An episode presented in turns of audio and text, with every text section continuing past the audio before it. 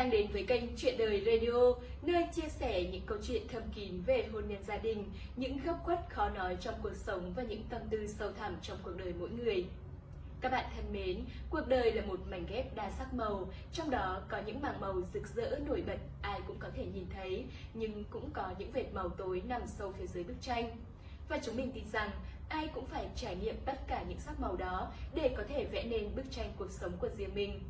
Chính vì vậy, những câu chuyện mà chuyện đời radio mang lại, dù phổ biến hay hiếm gặp trong xã hội, cũng rất mong nhận được sự đồng cảm của người xem. Hy vọng đây là nơi các bạn có thể tìm đến để có những giây phút lắng lòng mình lại và chiêm nghiệm nhiều bài học trong cuộc sống. Ngoài ra, nếu bạn cũng có những tâm sự, những câu chuyện khó nói muốn chia sẻ thì hãy gửi thông tin về địa chỉ email chuyện đời radio 92 a gmail.com. Chúng mình sẽ biên tập lại cẩn thận và phát sóng trên kênh youtube này. Hãy bấm nút đăng ký kênh để lắng nghe các câu chuyện hay và ý nghĩa các bạn nhé. Còn bây giờ sẽ là câu chuyện của ngày hôm nay. Bữa cơm dối trá Hai năm trước, vừa mới tốt nghiệp đại học, tôi may mắn trúng tuyển vào một công ty lớn về bất động sản. Cũng tại đây, tôi đã gặp Hùng. Hùng làm ở bộ phận IT, còn tôi là nhân viên kinh doanh. Tuy công việc gần như không liên quan đến nhau, nhưng tôi và anh lại thường xuyên vô tình gặp, khi thì ở cổng công ty, khi thì ở chỗ để xe. Tôi ấn tượng với anh vì anh thân thiện, vui tính, hay cười. Dần ra, sau nhiều lần vô tình gặp gỡ, anh cũng chủ động hẹn tôi đi cà phê. Sau vài buổi hẹn hò, chúng tôi chính thức yêu nhau. Quãng thời gian yêu nhau, chúng tôi rất gắn bó và ít khi cãi cọ. Bạn bè ai cũng khen chúng tôi hợp nhau vô cùng. Duy chỉ có một điều khiến cả hai phải suy nghĩ, đó là mức thu nhập của cả hai. Lương của tôi hiện tại được 20 triệu, do làm nhân viên kinh doanh cũng có thêm khoản hoa hồng. Còn lương của Hùng chỉ vòn vẹn 11 triệu mà thôi. Điều này khiến Hùng thường xuyên phải suy nghĩ. Tôi hoàn toàn hiểu được cảm giác thua kém bạn gái của Hùng. Tuy nhiên, đối với tôi, điều này chẳng có ý nghĩa gì cả. Mức lương chênh lệch cũng không nhiều, tôi không quá coi trọng vật chất, nên chỉ cần Hùng yêu thương và thật lòng đối tốt với tôi là được. Tổng thu nhập của hai đứa cộng lại cũng đủ cho chúng tôi có cuộc sống tạm ổn trên thành phố, kể cả sau này sinh con đi chăng nữa. Chính vì vậy, sau nhiều lần nói chuyện nghiêm túc, chúng tôi quyết định sẽ kết hôn vào cuối năm. Để chuẩn bị cho việc cưới xin, tôi đã cùng Hùng về ra mắt bố mẹ anh. Bố mẹ Hùng dưới quê hiện tại đang ở cùng với vợ chồng anh trai Hùng. Cuộc sống không phải quá giàu có, dư giả, nhưng cũng chẳng đến nỗi thiếu thốn. Hơn nữa, có anh trai Hùng sống chung và chịu trách nhiệm chăm sóc chính, chúng tôi cũng không cần quá bận tâm về ông bà, chỉ cần sống tốt cuộc sống của mình là được. Hôm tôi về ra mắt, vợ chồng anh trai Hùng và hai đứa trẻ sang nhà ngoại chơi. Bố mẹ Hùng thiết đãi tôi một mâm sơn hào hải vị rất ngon, không hề rẻ tiền chút nào. Nào cua biển, tôm hùm, cá hồi. Nhìn mâm cơm mẹ Hùng bưng lên mà tôi cũng phải hoa mắt. Bác ấy lại còn không cho tôi vào bếp, bảo rằng tôi lần đầu đến nhà thì sẽ làm khách thôi. Sự hiếu khách và tiếp đón chu đáo của gia đình Hùng khiến tôi rất cảm động và yên tâm. Nhìn từ mâm cơm cũng đủ thấy điều kiện kinh tế của bố mẹ anh không đến nỗi nào. Hai bác còn rất tâm lý và thương các con.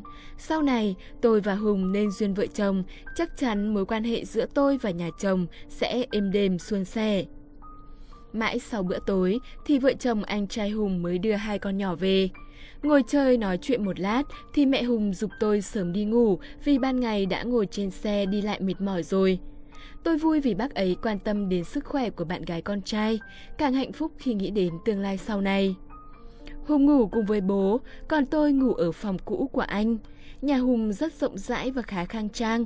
Thế này, mỗi lần vợ chồng tôi về quê thăm bố mẹ sẽ có phòng riêng, không cần phải chen chúc với mọi người rồi. Do lại nhà nên mãi tôi không ngủ được. Khát nước, tôi dậy tìm nước uống.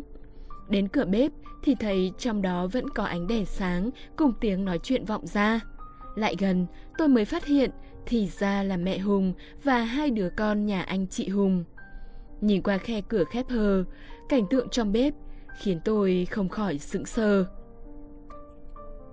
Mẹ Hùng đang lấy những đồ ăn thừa mà chúng tôi ăn trong bữa tối ra cho hai đứa trẻ rồi dục chúng ăn nhanh lên.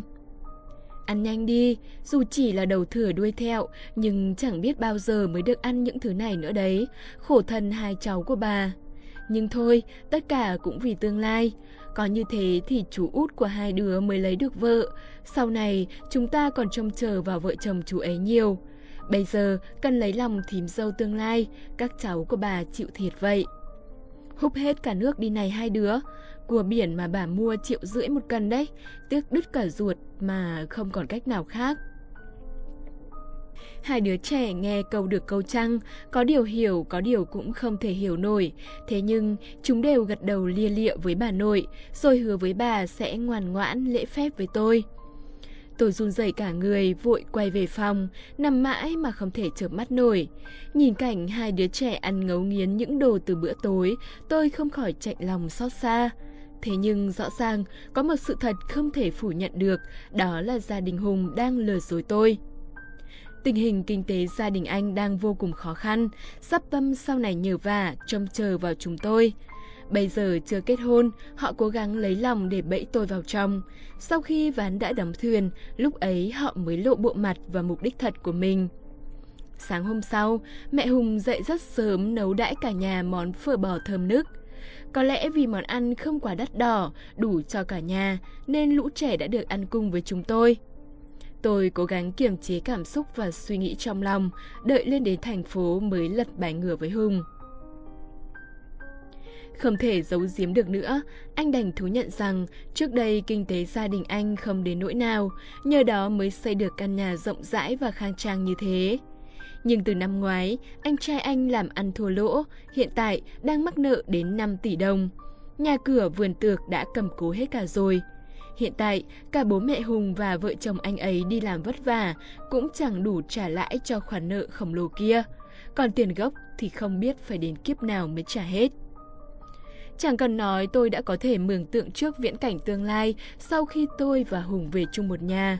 Nếu không cung cấp tiền cho gia đình anh thì chúng tôi sẽ không thể sống yên được. Ngược lại, chúng tôi sẽ trở thành công cụ để họ lợi dụng và bòn rút, đi làm hộc mặt cũng chỉ để cung phụng cho người khác. Nghĩ đến đã thấy sợ hãi, tôi chợt muốn chùn bước trước cuộc hôn nhân này. Tôi nói thẳng với Hùng, vì gia đình anh có hoàn cảnh trớ trêu như vậy, nên tôi buộc phải suy nghĩ lại về chuyện kết hôn. Chưa kể, gia đình anh còn có ý định lừa dối tôi để có thể lợi dụng. Chuyện này khiến tôi rất thất vọng và cảm thấy bị xúc phạm. Nếu anh và gia đình chia sẻ thật với tôi, có thể vì tình yêu tôi sẽ chấp nhận đồng cam cộng khổ. Nhưng ngược lại, bị lừa dối trắng trợn như thế, tôi nghĩ bước ra khỏi mối quan hệ này cũng chẳng còn điều gì phải tiếc nuối.